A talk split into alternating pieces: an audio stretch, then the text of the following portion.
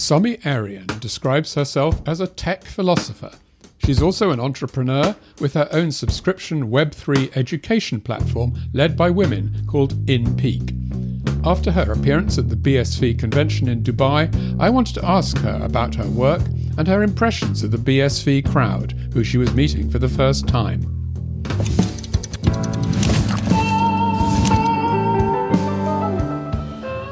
You're listening to CoinGeek Conversations with Charles Miller. So, Somi, thank you very much for doing CoinGeek Conversations today. Thank you for having me. Not at all. And um, let's start by talking about InPeak, which is your education business for blockchain and Bitcoin.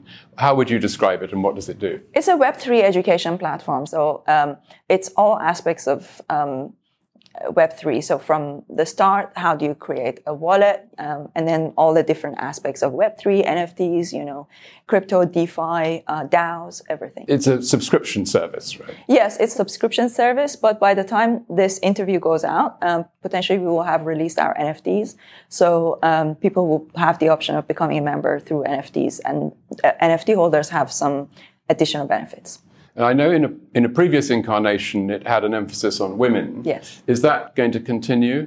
Yes. So FemPeak is now becoming a subset of InPeak. So in for inspire, in this together, inclusive. Right. It used to be called know. FemPeak. Yes. It used to be called FemPeak. Now it's InPeak, and then FemPeak becomes a subset. Right. And so, what do you see as the main um, jobs to be done in terms of educating people about Web3? Oh my God, there's so much because it's like a whole new world, right? So companies are turning into DAOs. You know, uh, the way that we interact with the web is going to be mostly through our wallets. You know, so there's just so much to learn about. NFTs are a whole new world. Right, so so much. Well, let me ask you the very basic question for education: uh, how, What is Web three? So Web three is the next incarnation of uh, the kind of internet that we have right now. Uh, in the current internet or web 2.0, web 2 uh, is a, a part of the internet or, or a um, version of the internet where we can read and write, but we can't own digital assets. So web 3 gives us the ability to own digital assets. And that's, that's really the main uh, difference because you can now own NFTs that can be worth as much as your house. Right. But if I start a website and put my content onto it, don't I own that stuff? No, not really, because at the end of the day, you know, uh, like you own the copyright to it, right? But the way that you can monetize with Web3, you can't necessarily monetize in the same way because let's say, for example, with my subscription service, people will have to use something like, you know, there are like third party um, things that are in the background, like say Stripe, you know, or different kinds of third party providers that, that we um, manage. And then when people pay, that money goes into uh, essentially you probably know how the uh, banking system works, right? So it's not like the money goes from my bank to your bank. There's like a, a central bank behind yeah. it, right? There's like this infrastructure behind it. Whereas with Web, Web three, you can, your content is tied into your wallet, right? And, and people can pay you directly to your wallet. So, so there's that ability to actually own, you know, own content or, uh, to be able to monetize it in a way that you can't do with Web. I think quite a lot of the hopes of Web3 entrepreneurs hinge on the idea that people are very worried about their data being misused or, or people profiting from it, and also that they are very resistant to advertising and particularly personalized advertising and so on. I'm not convinced that those are fears that are very powerful and that perhaps uh, pushing people to Web3 alternatives um, because they're worried about that may not be enough and that there maybe we need something very positive to draw people into these new ideas. I couldn't agree more. I couldn't agree more. A lot of people think that, oh, uh, because people don't like advertising, they're going to, you know, turn to crypto. That's not necessarily true. I actually ran an, um, a poll on my Twitter, uh, and I have talked to you know, as I go to different conversations, different, different conferences, unless you're in a crypto native environment, most people don't really care. You know, they, they prefer to have something for free and uh, they don't necessarily think that much, that deeply about their, um, you know, their but data. Is that a big problem then? Um, yes and no. I think it's one of those things that you don't realize that it's valuable until somebody explains it to you.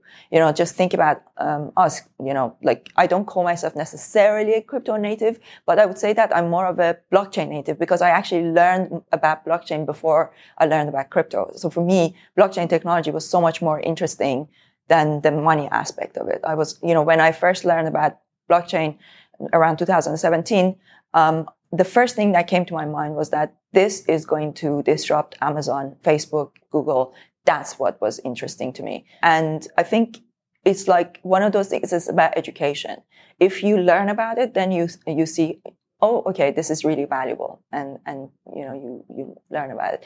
But the, I think the barrier to education and entry there is that most of the time it's very hard to get people's attention to even listen to actually take interest in that because they're bombarded by so much entertainment from Instagram to uh, uh you know to YouTube to um, TikTok. There's this short content, the reels, you know, and, and they're just so mesmerizing and, and they draw you in. So people just forget about these things. Yeah, yeah. Well, you mentioned your own introduction to blockchain. Maybe I could ask you a little bit about your own history and how you got into this, because I know that you fronted up a heavy metal band at one yes. point. So yes. maybe you could tell me a little bit about that and how you got from there to blockchain, because it's not an obvious uh, no. link. Well, uh, I mean, the heavy metal band, uh, death metal band, that was like, oh, a, a, yeah, that was like my, you know, it was a hobby for a few years when I was a student in, uh, I studied in St. Andrews University.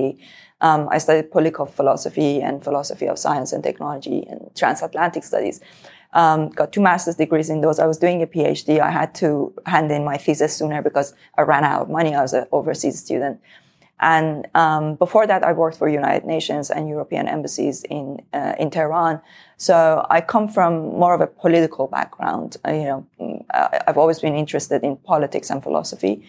Um, and, and, was this kind of music Yes. a political yes, it had. side to it. Yes, yes, it had. Um, and it was, it had mostly to do with my upbringing in Iran. And like, you know, I, I came from Iran to the UK to study and, you know, I was, I had a lot of anger. So. Yes, I was going to say anger perhaps was the message. yeah, exactly. And, and then after four years of doing it, I felt like I wasn't angry anymore. And I just felt like, you know, uh, it was a bit disingenuous if I. Uh, Maybe you're going to you know. go to folk music or something nice and gentle now. Eh? well, nowadays I don't listen to music that much because I'm listening to podcasts all the time. and uh, if I'm working, I tend to have quiet.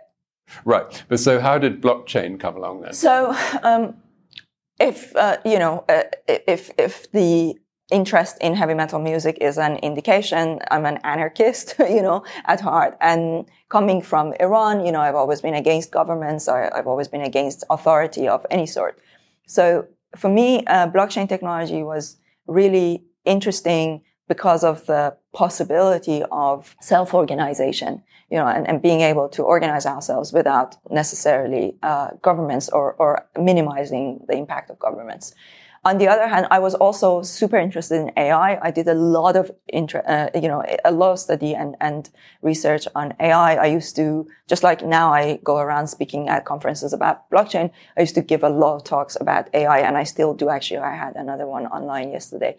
So, um, the way I see it, I think that AI uh, could potentially really empower um, governments in, in a way that, uh, you know, that, that will uh, increase surveillance. And blockchain, if it's used in the right way, could um, counteract that. So you're interested in AI more from the point of view of what a threat it might be. Yes. Yeah. Yes. Yes. Uh, from a, uh, you know, from the viewpoint of, you know, uh, surveillance and, mm. and yeah. Would you say you're a libertarian?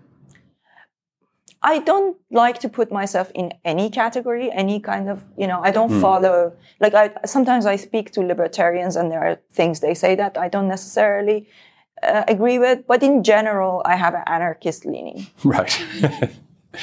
okay, so so that was the interest in, in blockchain. Yes. And did that come into your life in a professional way at all, or what were you doing at that time, and how did you get well, um, at the time when I started uh, doing a lot of uh, research on AI and blockchain, uh, I had a marketing agency. I still have that marketing agency. I own it, but I don't run it myself.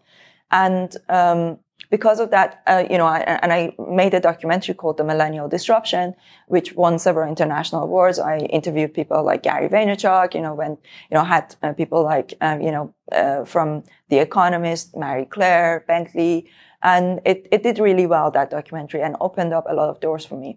And because of that, then I started giving a lot of talks around the world and um, talked a lot about the impact of technology on millennials and how millennials are um, you know, like I'm an older millennial, you know, how millennials are this um, transition point between the pre-digital and post-digital world. And I see myself as a transition architect. I feel like we are in this century, we are merging with technology. Um, I feel like we are moving, we are becoming something new. I feel like we are already not Homo sapiens anymore. I think we are something, we are morphing. Is that something, something we should be worried about? Um, to the to the extent that uh, apes were worried about becoming humans. So uh, you know. So no. Yeah, yeah. Not not on depends on from whose perspective you look at it, right? From the viewpoint of evolution, no, because it's interesting. I embrace it, you know, and I want to know what will happen to the future of humanity. I want to be an active participant, not an not a passive observer. Um, but from the viewpoint of the fact that your life will be disrupted, then maybe yes. But do you think that as these changes come about, there's a need for political oversight of, of these changes to stop the kind of uh, abuses that you're worried about? And I think you, you talked yesterday about how you um, were critical of Facebook and other tech giants in Silicon Valley. Do we need to get ahead of that curve in putting in place uh, safeguards around what may emerge from this new technology? If anything, I would say that so we have now got a problem of nation state, and then we have the problem of um, the corporate state. They're both as bad as each other. So I don't necessarily think that nation state is our guard against the corporate state and vice versa. And in fact, there is a very good chance that the corporate state and the nation state will work together, just like we will see, we see right now in China. So, uh, as a kind of conspiracy yeah, against people. Yes, because, right. because it, it would make sense for them. It just makes sense. You think about, you know, in China, the, the nation state and the corporate state are essentially one and the same. So it would make sense, you know, if, if I were the government, uh, and I would see that you know we have these corporate states that have got all the data about our um, you know our users. So it would make sense for us to work together. So if anything, I see decentralization as a hedge against that. So the more, the sooner we educate people about decentralization and make them realize that CBDCs are not the type of crypto that are decentralized mm. and make them realize that, um, you know, Facebook's meta is not, or Meta's metaverse is not a decentralized, um, you know, metaverse. So if people understand these things and they extract themselves from these systems, we have a chance of not becoming China. Right. So you're putting quite a lot of emphasis on the idea of decentralization. That sort of, to you, is the key to avoiding these problems from either the state or the corporate sector. Think, is that right? I think that it's the best hedge we have so far, right? I don't necessarily think that it's, um, you know, it's the uh, the end state of where it can go, uh, but it, uh, it's one step in the right direction. But I mean, I, I, just almost wonder whether decentralization is possible anymore because the, the, the, communication links between people and all the things that they do are so rich yes. that um, a world in which, you know, different villages in different countries found it hard to communicate, that's a decentralized world. But can we ever get to that with the level of sophisticated technology that we're talking about? I think that we can. Uh, if we teach people more about self custody, you know, and and um, there is look, we have a small window of opportunity. I'm not going to sugarcoat it. That that's the truth. We have a small window of opportunity. I'd say three to five years. But it, it seems like your message is a political one rather than a technological one, really, isn't it? How um, how do you separate these? Well, you, you, might be just saying, here's Web3 now, if you do this with it, all great things will happen. But you're not. You're saying, Um, we need to think about the control systems and who's in charge, and those are what I would call political. Yeah, that's why I call myself a tech philosopher. It's not necessarily political, but philosophical. It's about um, human integrity. You know, to what degree do you want to have that to um, you know maintain that human integrity? Uh, so you could call it political. I would say it's more. You know, I study political philosophy. Yes, yes, sure. yeah, so so I'm, I'm a Nietzschean, right? And Nietzsche talks about the Übermensch, you know, like this this um, uh, advanced human that can decipher things, they can decide for themselves, that's constantly self-overcoming. That's the direction we should be heading in. I think so. Yeah, yeah. yeah. That's what I'm advocating for. right. Well, to... but it does put a lot of emphasis on the individual. Yes. And it's very hard. Like it, you know, I appreciate that not everybody can live like eh, you know the way I do, right? It can be quite intense because you are constantly learning. Like I haven't watched a single Netflix series or movie for two and a half years now. Like, like literally, right? Like literally, I have no and, entertainment. And what does what what point are you making by saying that? That I am very conscious of how I spend my time, right? So during the pandemic, the first two weeks of the pandemic, um, the number of um, Netflix users went up by several million, right? 20 million or something. And at that time, I started a whole new business, which is now valued at over 25 million pounds. So like, you know, within that time, I built a whole new business. Um, by educating myself about completely new fields and, and new things, right?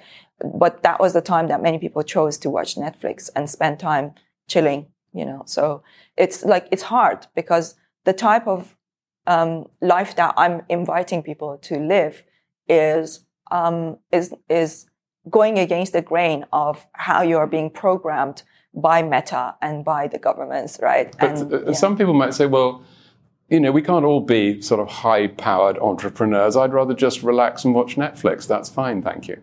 Yeah, then that's okay. So what what will happen is that um, I think we are going to be ending up with a society where there's a top five percent that are going to do all the creative work, you know, maybe five to 10% uh, that do all the creative work and everybody else will be sitting home watching Netflix.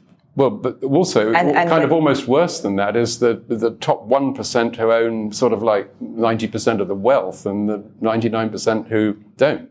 Yeah, but don't you think they deserve it? Because if they work hard for it, well, they might not have worked hard. It might have just sort of fallen into their laps somehow. Maybe, but most of the people that I see, most of the entrepreneurs that I see, they work very hard. I work 15 hours a day. Right. Right. Like most, like I, I'm yet to come across entrepreneurs that just things just fell into their laps. Right. Right. Like eh, I'm surrounded by people. Have you met very, investment bankers?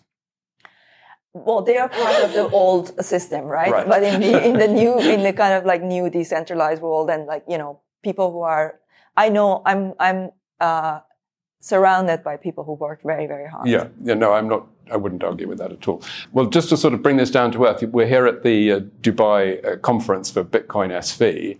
You're somewhat new to Bitcoin SV, I yes. think. What are your impressions of the the crowd that you've met here? Fascinating. I'm I'm learning quite a lot. So.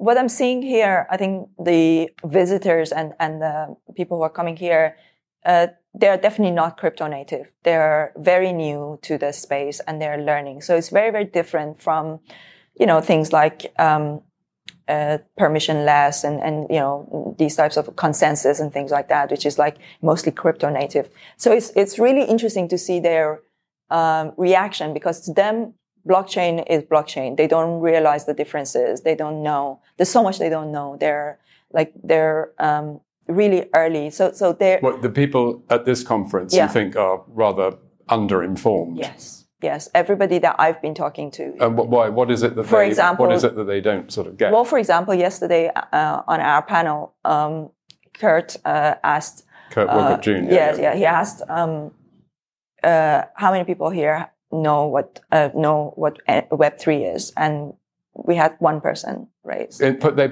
you mean in the audience? Yes. I think they were worried that they might have to say something if they put their hand up. They, no, no, they just, uh, like, we just asked if anybody had, we asked how many people had a crypto wallet and like only a few hands went up. So many people here. And then walking around, I was also talking to a lot of people and they were, so people are in Dubai. My uh, understanding is that they're very uh, skeptical of crypto in general, you know, and uh, quite a few people came to me and said, that, um, you know, thank me for for the panel, and they said that I just don't understand crypto. Uh, like they, uh, you know, I, I don't understand it. There's, um, like, why is it, uh, what is it backed by? You know, like they really, really don't get it. Hmm. So, um, it's a very interesting audience. I think it's like they need, um, a lot more of these types of conferences, a lot more education to even, they need to watch crypto for non-believers. Right. but the people who do know about Bitcoin SV, and there are a good number of them here as well, yes what is your view of Bitcoin SV compared to the, well, actually, people here actually don't even like to call it a cryptocurrency. What is your view of Bitcoin SV compared to other cryptocurrencies? I think it's early for me to, to talk about this because I'm just learning more about it. But I just had a very, very interesting conversation with um, a number of people who are working on NFTs um, to be built on uh, BSV. And um, very interesting, like a really different view to say Ethereum NFTs. In what way? Um, so they are not going for the crypto native, uh, you know, mm, crowd. They are. They don't care. They're reaching out to the wider audience. The wider audience, yeah, right? Yeah. And I think that could be interesting, you know. And I, I will be definitely following the, um, you know, the, uh, the journey, and you know, I, I really want to learn more you know, like I said uh, yesterday, um, the way I see it, Ethereum is like Apple. It's, you know, you go into the system, it's expensive, um, and, uh, you know, you're, you're locked in. Um, but it's got that kind of legacy feel, you know, like it's, it's got that high end feel and it is expensive. It's not for everybody. Uh, and then, um, well, it simply wouldn't work for a lot of the applications that are being talked about here, would it? Because no. being expensive rule, would rule it out. Yeah, unless then uh, you uh, engage layer twos, and of course we know that layer twos are very complex as well. You know, there's a learning curve. So, um, so, so Ethereum has its got has got its place, and you know, it's not trying to be something else, unless maybe the layer twos are trying to kind of you know uh, bridge that gap. And then there's, if, if Ethereum is like Apple, there's room for a Microsoft. And it yet, it is yet, uh, you know, like to be determined who is going to be that Microsoft. I know that Solana is trying. Uh, it doesn't seem to be going that well. They keep going down and, you know, there's a lot of growing pains there. So maybe BSV could, um, you know, fill that gap. Well, one perhaps similarity between BSV and Microsoft compared to Ethereum is that BSV does encourage lots of different entities to take part in it, and you don't. It's not a unified thing in, yes. the, in the same way. So the comparison is potentially quite quite a good one, I think. Yeah, I think I think that um, this is you know as a tech philosopher, this is like uh, observation is is the thing that I do, right? And and for me, I think that Ethereum is so similar to Apple uh, mm. in many ways. And once you get in, you become kind of locked into that ecosystem. So like I have everything I have is Apple. And it's a pain in the neck sometimes, you know, it's really a pain. But I am so locked into it that, yeah. uh, you know, that's like getting out is more painful than like, you know, uh, trying to. So, um, so what I do is I have everything in Apple and then I have some Microsoft uh, devices that if I need to do anything that needs, you know, uh, more freedom, then I can turn to those. Uh, but but generally speaking, you know, I tend to uh, be in that Apple ecosystem. Right. Well, we should probably stop in a minute, but just to finish, I wonder whether, as somebody who's an educator and a philosopher, what would your message be to the, the BSV crowd here at, at, Dubai, or perhaps watching this watching this online? What what what what sort of direction and what sort of approach would you advise? Um, I would say the main thing for me would be I need to really look into how decentralized the system is. I would say just whatever you do, don't forget that decentralization is the core of what this technology is supposed to be about.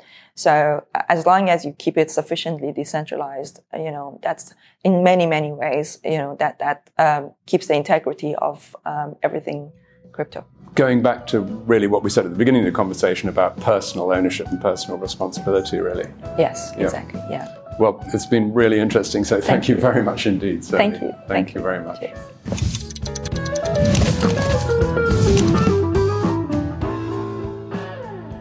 Thanks very much to Somi Arian. Next week, I'll be finding out about a pioneering business collaboration for the BSV blockchain as Patrick Wallerstedt of IBM tells me about his work with Smart Ledger's CertiHash to create a new cybersecurity product. So please join Patrick and me next week for another CoinGeek conversation. Until then, thanks for listening and goodbye.